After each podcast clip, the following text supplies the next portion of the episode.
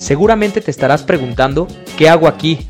¿Por qué decidí darle play a este episodio? En donde irónicamente, dos especialistas en desarrollo de asesores patrimoniales, según nosotros, hablaremos sin paradigmas, sin esas telarañas que viven en tu cabeza desde pequeño, compartiendo información de calidad enfocado en temas como el día a día de un asesor financiero, tips en ventas, proyectos, soluciones enfocados en administración del patrimonio, educación financiera básica, desarrollo del capital humano, reclutamiento, entre muchos otros temas más.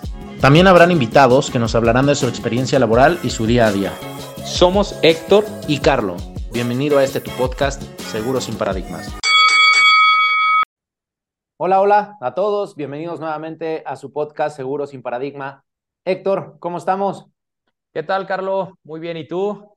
¿Cómo Bien, va todo? bien. Bien, ahora sí dejamos pasar, creo que una semana, una semana de más para que, para que lo disfruten el día de hoy. Así es, así es, ya dejando el suspenso, ¿no? Un poquito eh, latente para, pues yo creo que este último episodio, que yo creo que sería el último del año, ¿no? Conforme lo estamos mapeando. Sí, sí, sí. También creo que es interesante saber que es el último podcast del, del año, ¿no? Para, para cerrar, eh, pues ya la primera temporada de, de este, de este episodio y retomar fuerte el 2023, pues con nuevos temas, nuevos invitados y, y, pues ojalá que todos ustedes que nos escuchan sigan haciéndolo y pues sea de su agrado y nos pidan más temas que estamos muy, muy contentos de, de, de que lo han hecho y lo seguiremos haciendo, ¿no? De acuerdo, de acuerdo. Saludos también ahí a Jime detrás de los teclados, que es donde sucede la magia. Saludos, Jime. Y pues bueno, Carlos, ¿qué, qué tema tenemos para el día de hoy? Pues a Me ver, emociona este, mucho. Es, es, es un buen tema, procrastinación. ¿Qué es la procrastinación? ¿De dónde sale? Eh, ¿qué, qué, qué hay detrás de eso? ¿Qué hay psicológicamente detrás de la procrastinación? ¿Y qué herramientas podríamos tener para poder dejar de procrastinar las cosas, ¿no? Este, vamos a hablar, si te parece bien, Héctor, cómo nosotros vivimos la procrastinación desde la perspectiva de, de nuestros asesores, ¿no? Ellos cómo a veces pueden caer en ciertas prácticas de ir postergando, pero también los clientes, ¿no? Vamos a hablarlo un poco desde nuestra, desde nuestra perspectiva, de nuestro panorama y, y ya de ahí ir, ir profundizando el tema. ¿Qué te parece? De acuerdo, de acuerdo. Venga, vamos a darle. ¿Te gustaría empezar por, pues básicamente tratarle de poner una definición al, al concepto como tal, eh, de manera muy, muy coloquial?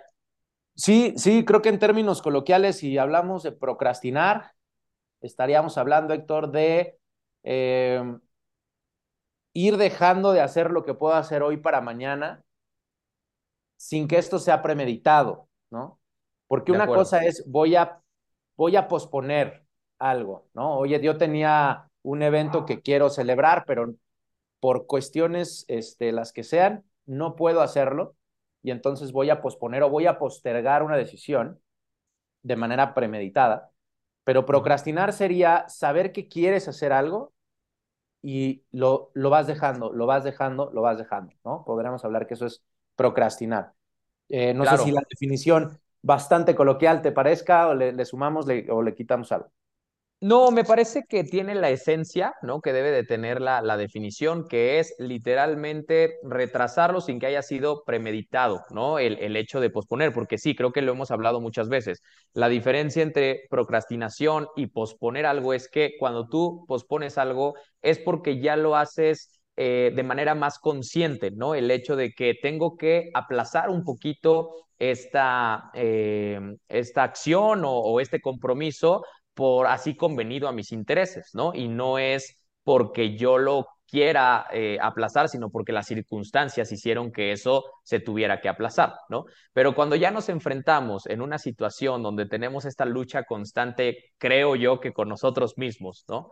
Y nos encontramos en una situación donde sabemos que tenemos que hacer algo, sabemos que tiene cierto grado de importancia y automáticamente nuestro cerebro nos convence de que mejor lo hagamos mañana o que mejor nos pongamos a hacer otro tipo de cosas en vez de lo que teníamos que atender, ahí sí es donde entra la palabra procrastinación, ¿no? Es este hábito, esta acción de retrasar sin ningún fundamento las cosas que te tuviéramos que hacer el día de hoy, ¿no? Sí, totalmente de acuerdo.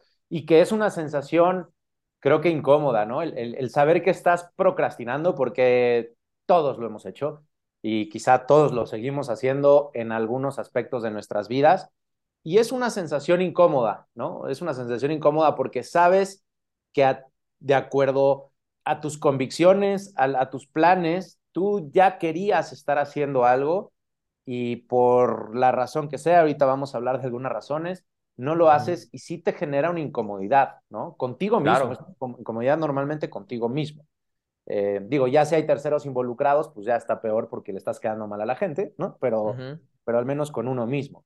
Y creo que esta sensación es como, eh, digo, no, no, no sé si sea el término correcto, pero esta sensación como de culpabilidad de que no terminaste haciendo lo que tenías que hacer y entonces todavía traes cargando un poco eh, esa parte, ¿no? De que, y hasta se vuelve como una sensación pesada, ¿no? Ya lo haces como más complicado de lo que realmente debería eh, de serlo, ¿no? Y, y, fíjate que es curioso porque de hecho, eh, digo, evidentemente lo hemos dicho aquí, no somos médicos, tampoco somos especialistas en dónde viene, en qué parte del cerebro se acciona la procrastinación, pero algo de lo que leímos para justamente eh, estar bien preparados para este capítulo era de eh, este comportamiento cerebral, no sé si, si, si se le conozca así, donde busca el cerebro convencerte de sustituir lo que tienes que hacer por incluso cosas menos relevantes, ¿no? Por cosas irrelevantes, pero al final te engañas a ti mismo,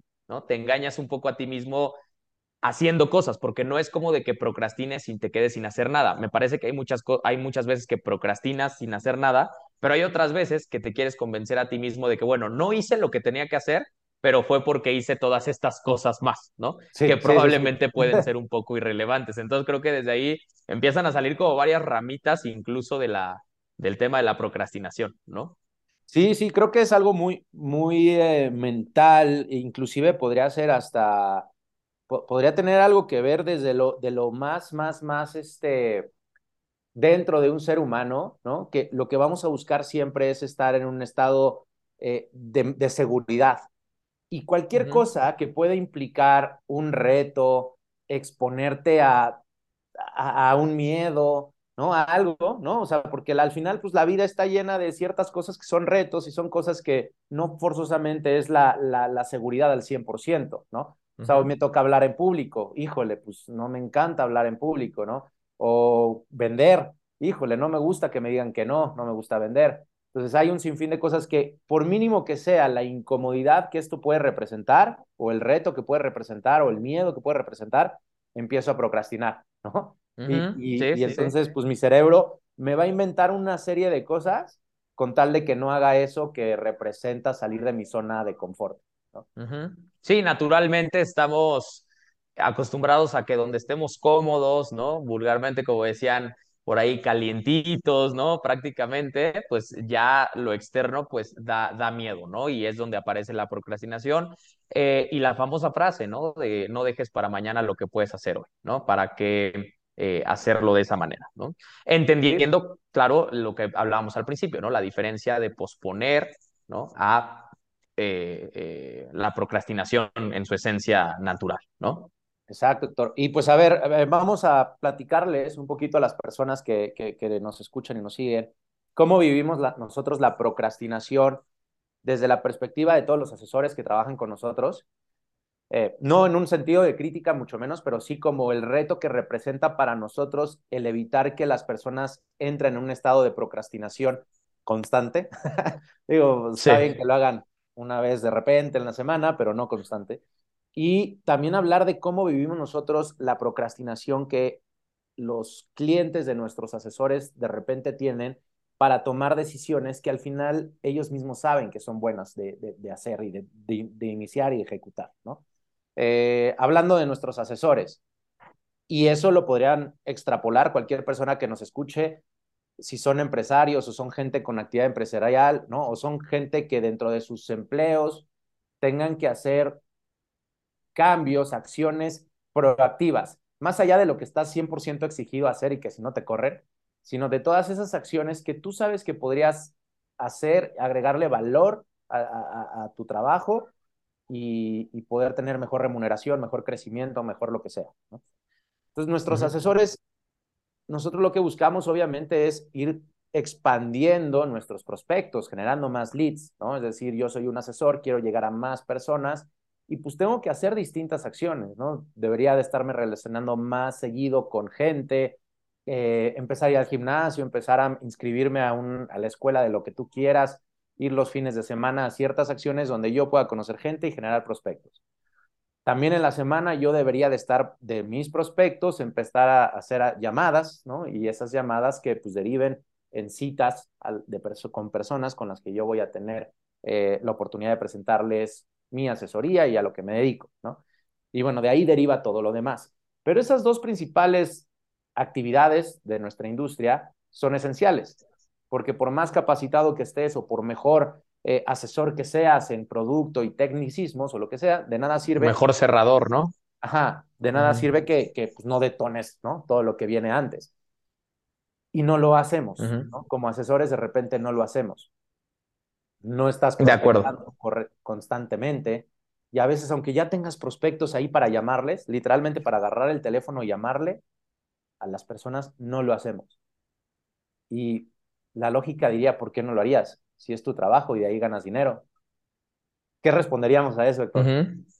Híjole, fíjate que es un fenómeno que me llama mucho la atención porque yo creo que en su debido momento todos hemos eh, caído en esas circunstancias, ¿no? Donde, pues sí, yo creo que ese miedo que te paraliza, pues probablemente hace que no te quieras enfrentar a eso en ese momento, ¿no? Y entonces tu pensamiento, ahí viene el pensamiento ¿no? De que mejor les llamo mañana porque probablemente hoy me imagino que los puedo agarrar muy ocupados, ¿no? Luego muchas veces ese es el pensamiento que intentamos convencernos de, no, es que creo que hoy no es el día. Algo me dice que hoy no es el día. Y realmente no es algo que te lo esté diciendo, es únicamente tu miedo, eh, eso que no te está dejando enfrentar, esa parte que te está eh, deteniendo, ¿no? Y sí, creo que puede parecer absurdo porque dices, a ver, tu materia prima son los clientes, ¿no?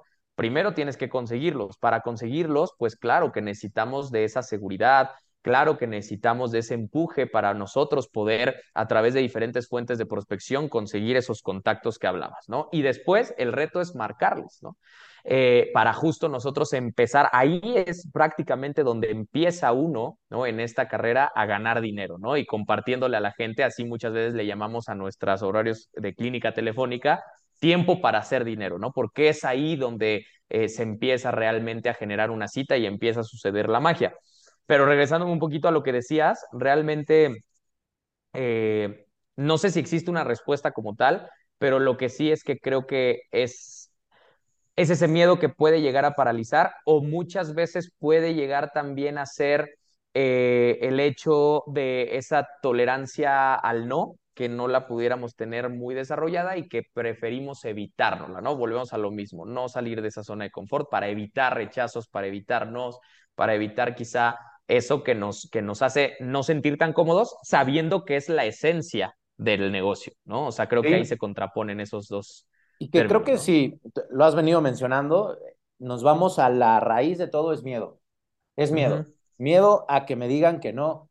O miedo, vergüenza de que me vea vendedor y no me siento cómodo con sentirme vendedor, ¿no? Es una realidad. Sí, o no los quiero incomodar, ¿no? Luego culturalmente muchos asesores nos han dicho, es que ¿cómo le voy a pedir que me dé una cita, ¿no? Pues está trabajando o probablemente está con su familia, ¿no?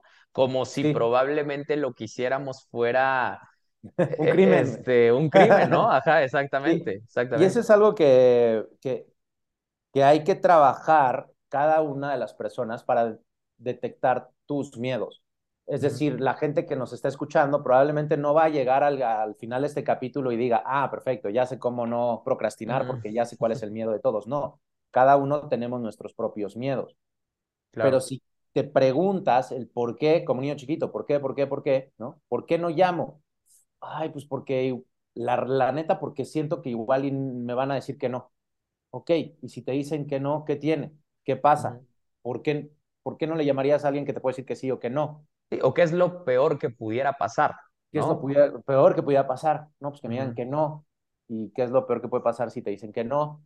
Pues todo mundo diríamos nada, pero sí, sí hay algo. O sea, hay un impacto en nosotros, en nuestra autoestima, en nuestro ego, que puede tener ah, incomodidades y prefiero procrastinar.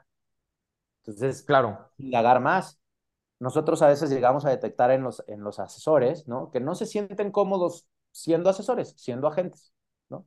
Quizá tu círculo social, tú sientes que tu círculo social va a ser muy, eh, te va a juzgar por ser un asesor o un agente, ¿no? Y sucede.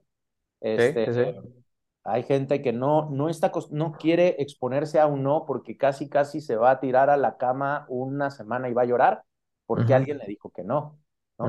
Este, entonces, es trabajar en uno mismo sus miedos, los porqués, el qué es lo peor que puede pasar, hacernos estas preguntas para que justamente lo podamos trabajar internamente, ¿no? De acuerdo.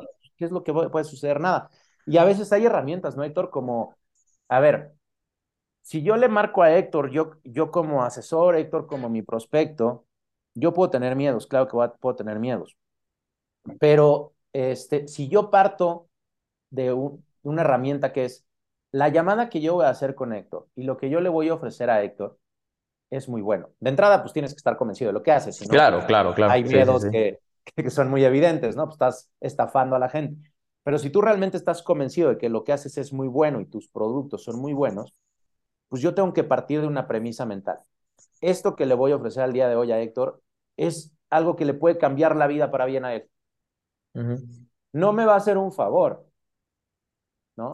Tampoco puedo decir que yo le hago un favor a él, porque también sería engañarnos, porque también hay una remuneración, pero justamente es, es, es, es una cuestión win-win, ¿no? Es yo le voy a dar algo a él que le puede cambiar su vida para bien, y yo por haberlo asesorado, yo voy a ganar un dinero.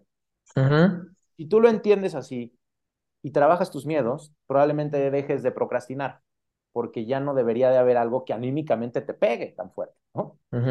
y, sobre todo, me, venían, eh, ahora sí que, eh, generando unos destellos de, ideas, ¿no? Y creo que ahorita vas a decir, este, ay, Héctor, ya te vas a ir a la, a la parte que luego tenemos, ¿no? De, de, de, irnos ya casi, casi a Narnia a hablar de, de temas emocionales y demás.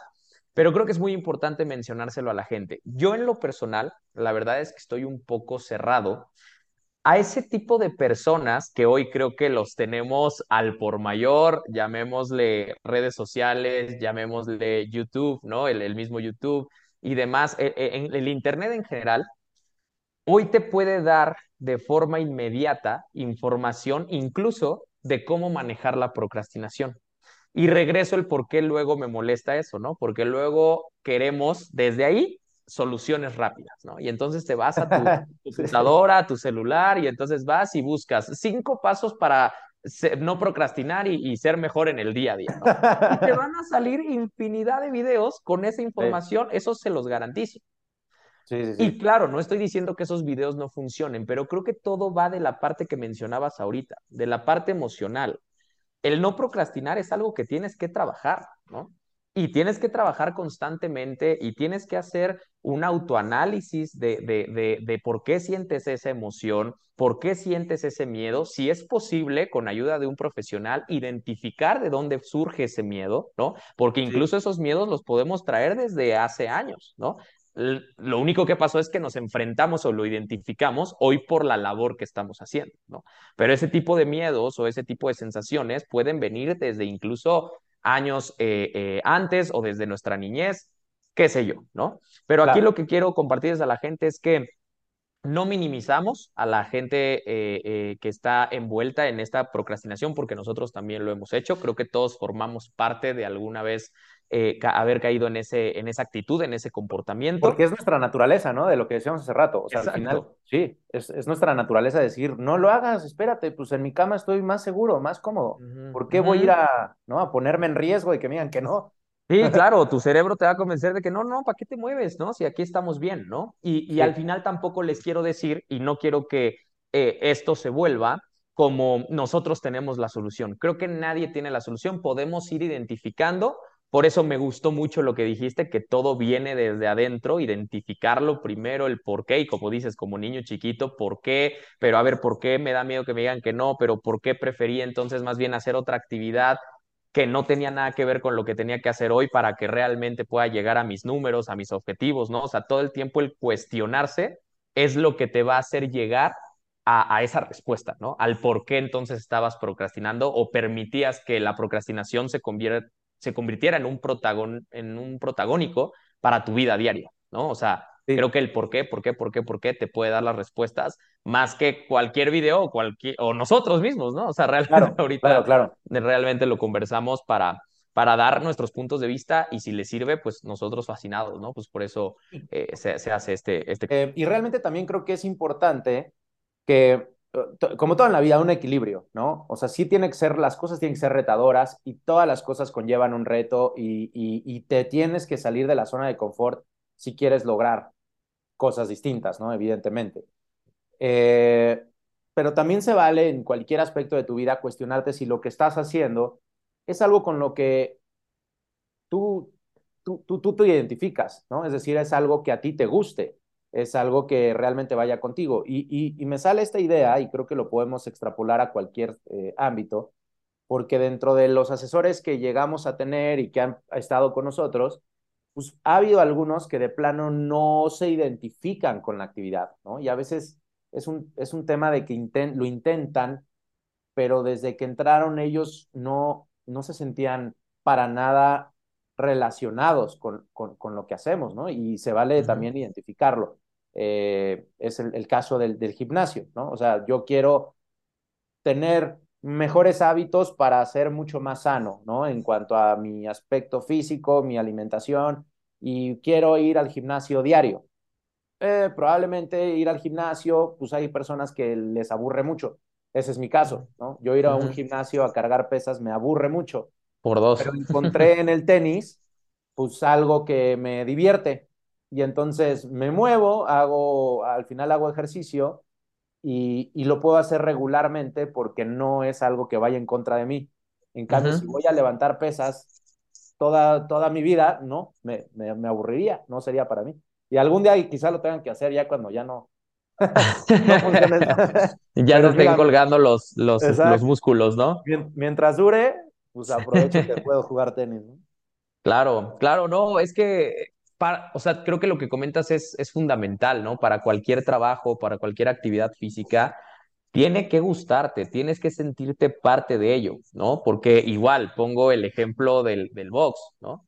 Y, y, luego vinculo muchas cosas de nuestro negocio con el box, ¿no? Porque, por ejemplo, eh, el ir a entrenar, pues claro, como a todos, ¿no? Creo que el trasladarte, el hecho de pararte en las mañanas, creo que siempre es difícil, pero ya que lo haces y estás ahí, dices, ay, qué bueno que vine.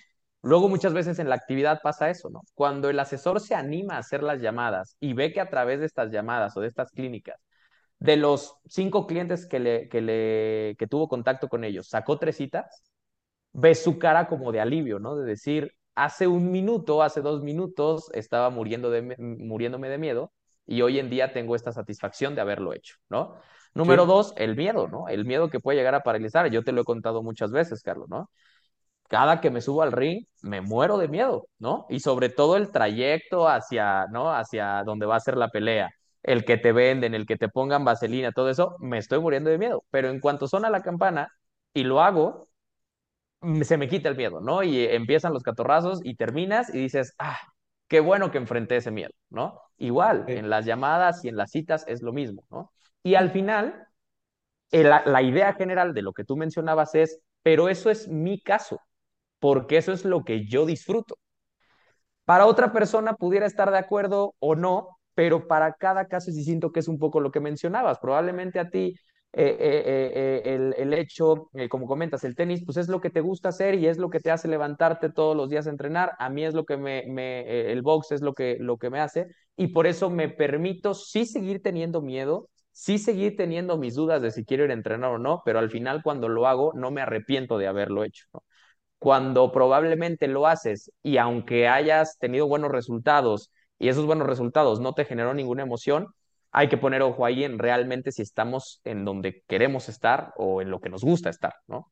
Y con esto último que mencionas, creo que lo descubres en el para qué. ¿Para qué me voy a ir a subir al ring si estoy muerto de miedo? ¿No? Sí, sí. Este, ah, oye, porque disfruto mucho, realmente es una sensación padrísima y entreno y lo, es, es algo que me apasiona. Encontré uh -huh. una pasión en este deporte que implica mucho reto, claro, no es, no es fácil uh -huh. hacerlo, pero es más grande la pasión, la motivación que tengo de hacerlo, el resultado y la satisfacción que me puede llegar a dar ¿no? Es superior a lo que conlleva de esfuerzo, ¿no? Claro. lo quiero hacer. Y, y les comparto a la gente, muchas veces me he hecho esa pregunta. ¿Quién me manda a estar inscribiéndome en torneos o en peleas donde sé que probablemente ese día me voy a estar muriendo de miedo. Lo dijiste perfecto, la pasión es más grande que el miedo que estás sintiendo en ese momento. Y el después verme y el después sentir la, la emoción de todo el gimnasio, ¿no? Y los gritos y demás, y cómo tu entrenador te grita, ¿no? Y también te dice lo que tienes que hacer. Todo eso es más grande que el miedo que sentía dos minutos antes de que sonara la campana, ¿no? Entonces, por eso es que lo hago y lo disfruto. Y eso lo podemos canalizar también a, a, nuestro trabajo, ¿no? A las labores que tenemos que hacer día con día, ¿no? Día con día. Lo hemos hablado muchas veces tú y yo, que las ventas a ti y a mí, en lo, lo que es lo personal, y yo porque te conozco, nos apasionan las ventas, ¿no? Nos gusta ese sí. reto, nos gusta que nos pregunten, que nos cuestionen, nos gusta tener un, un, cliente probablemente un tanto difícil, ¿no? Que le cambies completamente el pensamiento, o sea, eso nos apasiona. De acuerdo, y es, es, es justamente entonces descubrir el para qué, cuál es mi pasión. Eh, si estamos hablando de un tema meramente laboral, a ver, si alguien tiene la necesidad económica, y nos pasa mucho, Héctor, cuando alguien tiene la necesidad real, ¿no? Porque está viviendo al día ahorita, eh, no va a haber tantas trabas porque lo necesitas, ¿no? Uh -huh. tú, tú, justamente estamos hechos para sobrevivir. Y si de plano ya estás en un nivel crítico, pues tu, tu mente tampoco te va a poner tantas trabas. Te va a decir, no, le marco a todos. Si tengo un hijo uh -huh. que mantener y estoy viviendo al día, evidentemente voy a hacer todo llega un punto en donde quizá ya tienes lo mínimo indispensable en cuestión económica y de repente ahí se detiene la, el asesor. O entra en uh -huh. una zona de, de, baja productividad. ¿Por qué? Porque tú dices, pues tú viniste aquí a comerte el mundo, a ser un gran asesor, a ayudar a muchas familias, a generar muy buenos ingresos. Uh -huh. ¿Qué sucede en esa parte? Y empiezan a procrastinar. Y uh -huh. es que probablemente empezaron por una, un primer motivador. Necesito salir de esta urgencia económica. De la urgencia, claro. Uh -huh. Ya salí de la urgencia económica y de repente empiezo a procrastinar porque no tengo claro hacia dónde voy, ¿no? Pero si yo tengo uh -huh. claro que ya pasé de una urgencia económica a que ahora quiero lograr otro tipo de cuestiones, ok, ¿qué quieres lograr? Uh -huh. Quisiera tener esta seguridad patrimonial. ¿Cómo? ¿En cuánto tiempo? ¿Cómo lo, no? Y ahí entonces hablar de estas objetivos SMART, ¿no? De estos objetivos que tienen que ser medibles, alcanzables, retadores, para que siempre tenga un para qué. Porque para, para hablar de alguien que quiere ser, pues quiero tener dinero por tener dinero, ¿quién quiere tener dinero por tener dinero? Pero si quiero tener dinero para darle algo a mi familia, para tener cierta seguridad patrimonial, para lograr ciertas cosas, ok, ya empieza a haber un, una, una, un motivo pero cómo voy a llegar a ese motivo y entonces ponerme objetivos muy concretos, ¿no? Claro, sí, sí, sí, creo que lo hemos hablado antes, ¿no? Objetivos a corto, mediano, largo plazo, tratar de cumplirlos en tiempo y forma, porque luego cuando no tenemos este plan de trabajo bien delimitado, caemos en que le echamos ganas, como dices, nada más en un sentido de urgencia o cuando ya sentimos que eh, esa prisa por generar dinero aparece, pero si no la tenemos, pausamos, ¿no? o eh, no encontramos un motivador que nos lleve a darlo todo, ¿no? Sino simplemente caemos en esa actitud donde hemos escuchado a varios asesores decirnos, ¿no? No, pues ya para el próximo mes yo creo que ya me repongo. Hermano, todavía te quedan dos muy buenas semanas que puedes aprovechar. ¿Por qué te esperas hasta el siguiente mes, ¿no? Sino, ¿por qué no empiezas desde hoy a hacer todo lo que esté en tus manos para que puedas llegar al objetivo de este mes, ¿no? Y no ya derrotarte, no tener una sensación ya eh, de me voy a derrotar porque pues ya lo veo muy, muy canijo, ¿no? El, el, el sí. lograr estos, estos objetivos. Y, y, no me vas a dejar mentir, creo que a, a, con todos los asesores con los que hemos trabajado, no es una cuestión de habilidad, no es una cuestión de conocimiento, no es una cuestión de nada más, más que tener ese enfoque, esa disciplina y esos hábitos, ¿no? Pero tener mucho cuidado con los hábitos porque también puede haber un hábito negativo que es procrastinar demasiado, ¿no? Y entonces nunca terminas de, de, procrastinar y ya eh, te empiezas a, a, hacer en una bola de nieve una cantidad de pretextos, procrastinaciones, donde caemos en culpar a todo lo externo y no voltear a ver probablemente lo, lo interno, ¿no?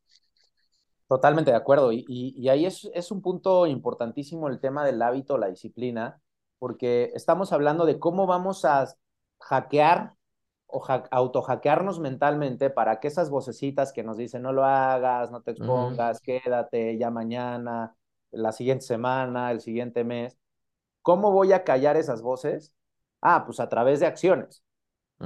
Pero para que esas acciones se vuelvan hábitos y nos volvamos disciplinados, sí tenemos que entonces hacerlo de manera seguida. Es como ir al gimnasio. Si no he hecho ejercicio en seis meses, va a ser muy pesado retomarlo. Pero ya cuando lo vengo haciendo de manera constante, regular, ya no es pesado. Mi mente, mi cuerpo está acostumbrado a Ya está acostumbrado. Entonces es un tema literal eh, muy, muy, muy, similar a la parte del ejercicio porque es un hack mental que le estás haciendo, ¿no? Te estás autohaciendo. te, estás, te, estás, te estás imponiendo un hack mental para que tú independientemente de esas vocecitas, luego, luego las silencias, ¿no? Y ya ejecutas. Y al día siguiente lo mismo, silencias, ejecutas. Y una vez que ya llevas haciéndolo muchos días, varias semanas, ya las voces no son tan fuertes, ¿no? Sí, no son tan fuertes. Es, y creo que lo podemos llevar a cualquier ámbito de nuestras vidas, este, dejar de fumar, ¿no? Ahorita que, que hablábamos, se me hace algo similar, ¿no? El primer día es muy difícil, el segundo día sigue siéndolo, el tercer día tanto, pero ya cuando llevas 15 días, eh, ya, ya llevas, ¿no? Vas ganando y se te va haciendo un hábito y vas desaprendiendo los malos hábitos y estás aprendiendo los hábitos que quieres tener. Y siguiendo esa analogía, te puedo apostar que muchas veces esas voces te dicen, ya, fúmate un cigarrito, ¿no? O sea, pues, ¿qué es lo peor que puede pasar? Uno no va, no va a hacerte nada, ¿no? Y entonces otra vez esas voces aparecen queriéndote convencer de ese mal hábito porque es lo que está acostumbrado, pero aquí es donde dices, es donde tenemos que hackearnos a nosotros mismos y silenciar esas voces que pues regularmente eh, nos van a, llevar a querernos derrotar, ¿no? De forma inmediata. ¿Por qué? Porque es lo más fácil. De acuerdo, Héctor. Oye, y, pues a ver, eh, desde el inicio eh, le decíamos a toda la gente que nos escuchaba que íbamos a hablar de la procrastinación desde la perspectiva de los asesores, ¿no? Y lo que nosotros vivimos, pero también desde la perspectiva de los clientes. Eh, que ahí creo que va a ser un poquito más difícil porque aunque intentamos ponernos en los zapatos de los clientes, que eso es algo, un buen tip para cualquier vendedor, ponte realmente en los zapatos de tus clientes, eh, pues siempre va a haber un sesgo, ¿no? Porque siempre vamos a tratar de verlo como nosotros quisiéramos verlo como clientes, pero no como realmente lo ven.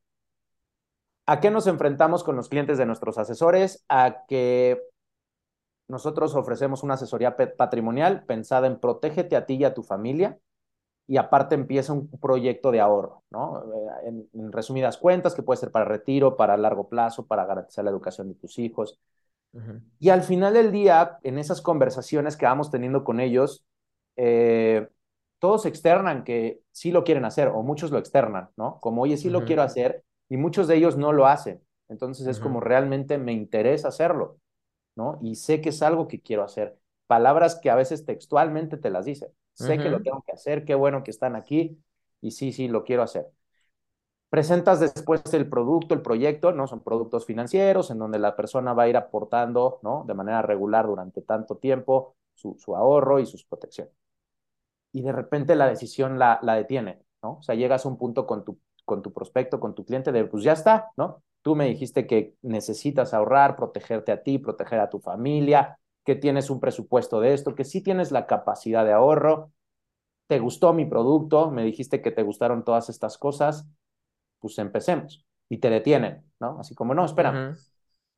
Entonces, claramente, poniéndote en el lado del cliente, dices, hay algo que no le satisface de, de, lo que yo estoy haciendo, ¿no?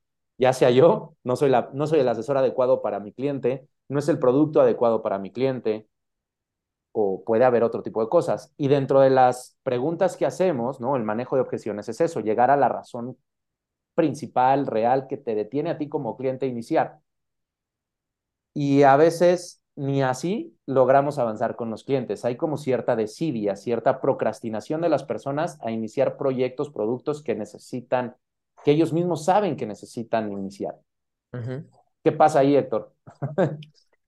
Sí, pues a ver, creo que es algo muy parecido a lo que veníamos hablando. Muchas veces probablemente puede ser miedo, probablemente, como tú decías, ¿no? Dejando un poquito de lado esas posibles objeciones que pudieran presentarse durante la sesión de que tengo que hablarlo con mi esposa o con mi familia, es válido, ¿no? Pero pues cuánto tiempo cliente te toma hablarlo con tu esposa o tu familia. Yo creo que más de dos o tres días, yo creo que ya eh, sería eh, tiempo pues verdaderamente suficiente para, para que puedas tomar una decisión y ni así la toma, ¿no? Eh, Sí, lo que nos pasa mucho, ¿no? Con el tema del dinero. Es un presupuesto que previamente nos habían autorizado, que se les comentó que era un presupuesto que eh, los tuviera que hacer sentir cómodos para que justamente puedan mantener este proyecto a través del tiempo y que lo disfruten.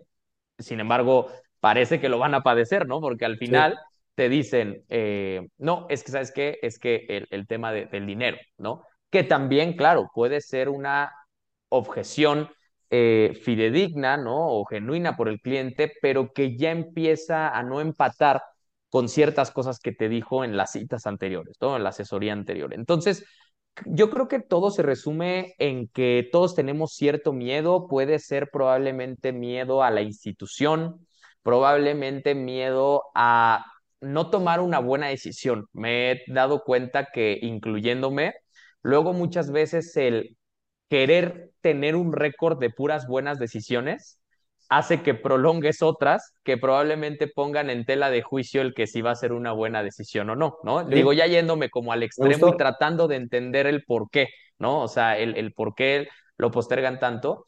Y por último, también yo creo que incluiría la parte de no tener esta convicción real y que eso luego yo le digo a nuestros asesores que ahí hay que hacer una autoevaluación a nosotros mismos de realmente qué tanto lo sensibilizamos, ¿no? Vámonos pasos para atrás para saber realmente qué tanto al cliente le quedó claro que esto lo necesita. Pero eso sería otro tema, porque ahorita más bien estamos Sí, hablando de gente que ya nos dijo que sí, y no me dejarás mentir, Carlos, hay gente que hasta nos ha firmado la solicitud y a la hora del pago se puede echar para atrás o muchas veces hay un sí digno, me encanta el proyecto, incluso han hecho comparaciones de los proyectos que nosotros ofrecemos con el resto que hay en la industria somos los ganadores y así postergan el, el, el, la decisión, sí. ¿no? ¿Tú Y regresaste, regresaste a la palabra miedo.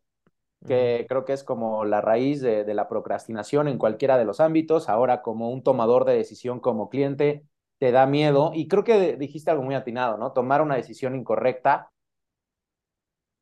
o simplemente te da miedo asumir un compromiso de, de agarrar un proyecto que es bueno para ti y prefieres no voltearlo a ver. Uh No -huh. sé, no entiendo a los humanos. este, no me, y, a, y, uno mismo, ¿no? Que a veces dices, esto ya lo debí de haber hecho desde este tiempo atrás y no lo he hecho, ¿no? Uh -huh. y, y, bueno, y ahora ya tuve un asesor, el asesor me dijo, ya, ya te lo explicó de la A a la Z, ya, ya comparaste, ya viste qué es lo, ya viste qué es lo mejor, y aún así no lo haces. Eh, Uh -huh. pues más allá del miedo, no sé, la Sobre todo, ¿sabes qué? la, De manera muy coloquial, ahí te va, perdón que te interrumpa, a la gente le gusta ver las cosas de forma tangible, ¿no? Sí. Y si no lo ven de forma tangible, por lo menos hablando de dinero, dineros como tal, le gusta ver el dinero en su cuenta. Y la idea de pasar ese dinero a otra cuenta, que aunque le digas que les va a dar probablemente un retorno por lo menos por encima de inflación, ¿no? Que no se va a devaluar su dinero, que le va a dar un sentido a su dinero, ¿no? Que no nada más es tenerlo ahí guardado, sino te va a proteger, te va a tener ciertas garantías, ¿no? Te va a dar ciertas garantías. Aún así, les gusta verlo en, volvemos a lo mismo, una zona de confort donde digan, no me quiero aventar ese compromiso o no me quiero, no sé si utilizar la palabra arriesgar, porque en nuestros proyectos no hay riesgo, pero no sé si el cliente lo vea de esa manera, que al sacarlo de su cuenta de banco, ya están tomando una decisión que representa cierto riesgo para ellos. No lo sé, he tratado como de descifrarlo de esa manera. También creo que el tema de procrastinar decisiones como persona en cualquier ámbito tiene que ver con lo que hablábamos en la mañana, de este tema de buscar la satisfacción inmediata de las cosas, ¿no? Uh -huh. Entonces, si yo tengo el dinero aquí, yo sé que ahorita puedo ir y comprarme ropa, puedo ir y, e, y inventarme un Uh viaje. -huh. Pensar en el mediano y largo plazo es complicado para las personas, porque literalmente ya es otro ser humano. O sea, hablar de un güey que va a Sí, estar sí, 10 sí, sí, años sí. después que yo, ya no soy yo. o sea, yo soy yo más 10. No, y me hace mucho sentido, porque sí, prácticamente el querer satisfacer una necesidad in inmediata es superior a una necesidad a largo plazo, aunque la necesidad a largo plazo sea mayor o tengas un beneficio mucho mayor en el largo plazo, ¿no? O sea, me da risa cómo le dice a, a las personas, hoy tú tienes cierto capital para irte a comprar tal cosa, pero en 10 años vas a tener protecciones que cualquier eh, inconveniente que surja dentro de tu vida diaria te va a dar una protección y por sobrevivencia te va a dar más dinero del que hoy probablemente tenías contemplado para eso que te querías comprar. Naturalmente uno diría, suena bien, pero la gente dice, no, yo prefiero tenerlo aquí y esa satisfacción inmediata me, me siento que me puede dar más hoy que aunque me traigas las, pelas, las perlas de la Virgen por el hecho de hacerlo en el largo plazo, ¿no? Interesante el tema, creo que podríamos debrayar mucho de, de, muchas otras cosas más. Eh, pues cerremos con algunas conclusiones, Héctor. Em, en términos generales, bajo el rol que jueguen, bajo el entorno de sus vidas en que lo lleven, porque creo que esto puede ser en un entorno desde ah, tu, entorno de amigos, entorno de pareja, entorno laboral, entorno espiritual, entorno el que quiera. Y siempre vamos a tener miedos. En todos nuestros entornos hay miedos y en todos nuestros entornos procrastinamos. Entonces, creo que una primera recomendación sería sean conscientes de sus decisiones, sean conscientes de lo que están dejando de hacer. Podría ser, bueno, una primera recomendación. Dos, si están procrastinando, ¿no? Ya que identificaron, oye, estoy procrastinando en esto, ¿por qué? Y el por qué y el por qué, y qué pasa si no lo hago, qué pasa si sí lo hago, ¿no? Luego el tercero, el propósito, ¿no? O sea, quizá yo quiero hacer ejercicio, pero si nada más me lo pongo así como hace ejercicio, sin un fin en particular, me va a costar mucho trabajo. Entonces, tengan un propósito, identifíquenlo, tengan una pasión. Si estás en una empresa donde no te identificas ni en los valores, ni en lo que haces, pues por mejor pagado que estés, te va a costar mucho tu chamba. Entonces, ten un propósito y comparte los valores y comparte lo que haces con más gente que, que realmente te apasiona y te gusta lo que hagas y no te va a pesar el triple. Cuatro, pues ten objetivos y a través de metas y metas diarias y simples y muy, muy, muy sencillas, porque si tú le dices a tu cerebro, oye, este, voy a bajar 20 kilos y voy a modificar mi masa corporal este, hacia más músculo, menos grasa y demás, este, nada más así, pues ¿Cómo? ¿No? Ah, pero si ya lo pongo en diario, me gustaría hacer esto y lograr esto. Diario, me gustaría hacer esto y lograr esto. Es como tratar de subir una montaña viendo todo el tiempo la cima. Simplemente mentalmente te va a agotar el tener la mira en la cima. Pero si tú vas paso a pasito, paso a pasito, paso a pasito y disfrutas cada paso, pues de repente vas a voltear y ya vas a estar a la mitad de la montaña, ¿no? Que creo que eso es parte de las recomendaciones. Eh, pues creo que serían las, las principales. No sé si me falta alguna, Héctor. Eh, no, ahora sí que 100% de acuerdo con todo lo que mencionas. Me gustó mucho lo último, paso a pasito y disfrutando el proceso, ¿no? Eh, quiero comentar a la gente que estos no son carreritas, ¿no? Luego siento a la gente muy acelerada en el tema de que esto que parece son carreritas, ¿no? De, de a ver quién logra antes las cosas o, o quién logra superarse a sí mismo eh, antes que al otro. Recuerden que estas no son competencias, ¿no? Este, y, y, y, simplemente, como, como ya lo mencionabas, ¿no? Identificar el por qué, para qué de las cosas, ir eh, paso a pasito, eh, tener una organización, una estructura, ¿no? De, en el día a día, ya enfocarnos más en el, en el, día a día. Hay muchas herramientas hoy que nos ayudan a, a llegar a ese cumplimiento de esos objetivos de menos a más, como lo planteabas, Carlos, para no irnos con objetivos tan complicados eh, desde el inicio.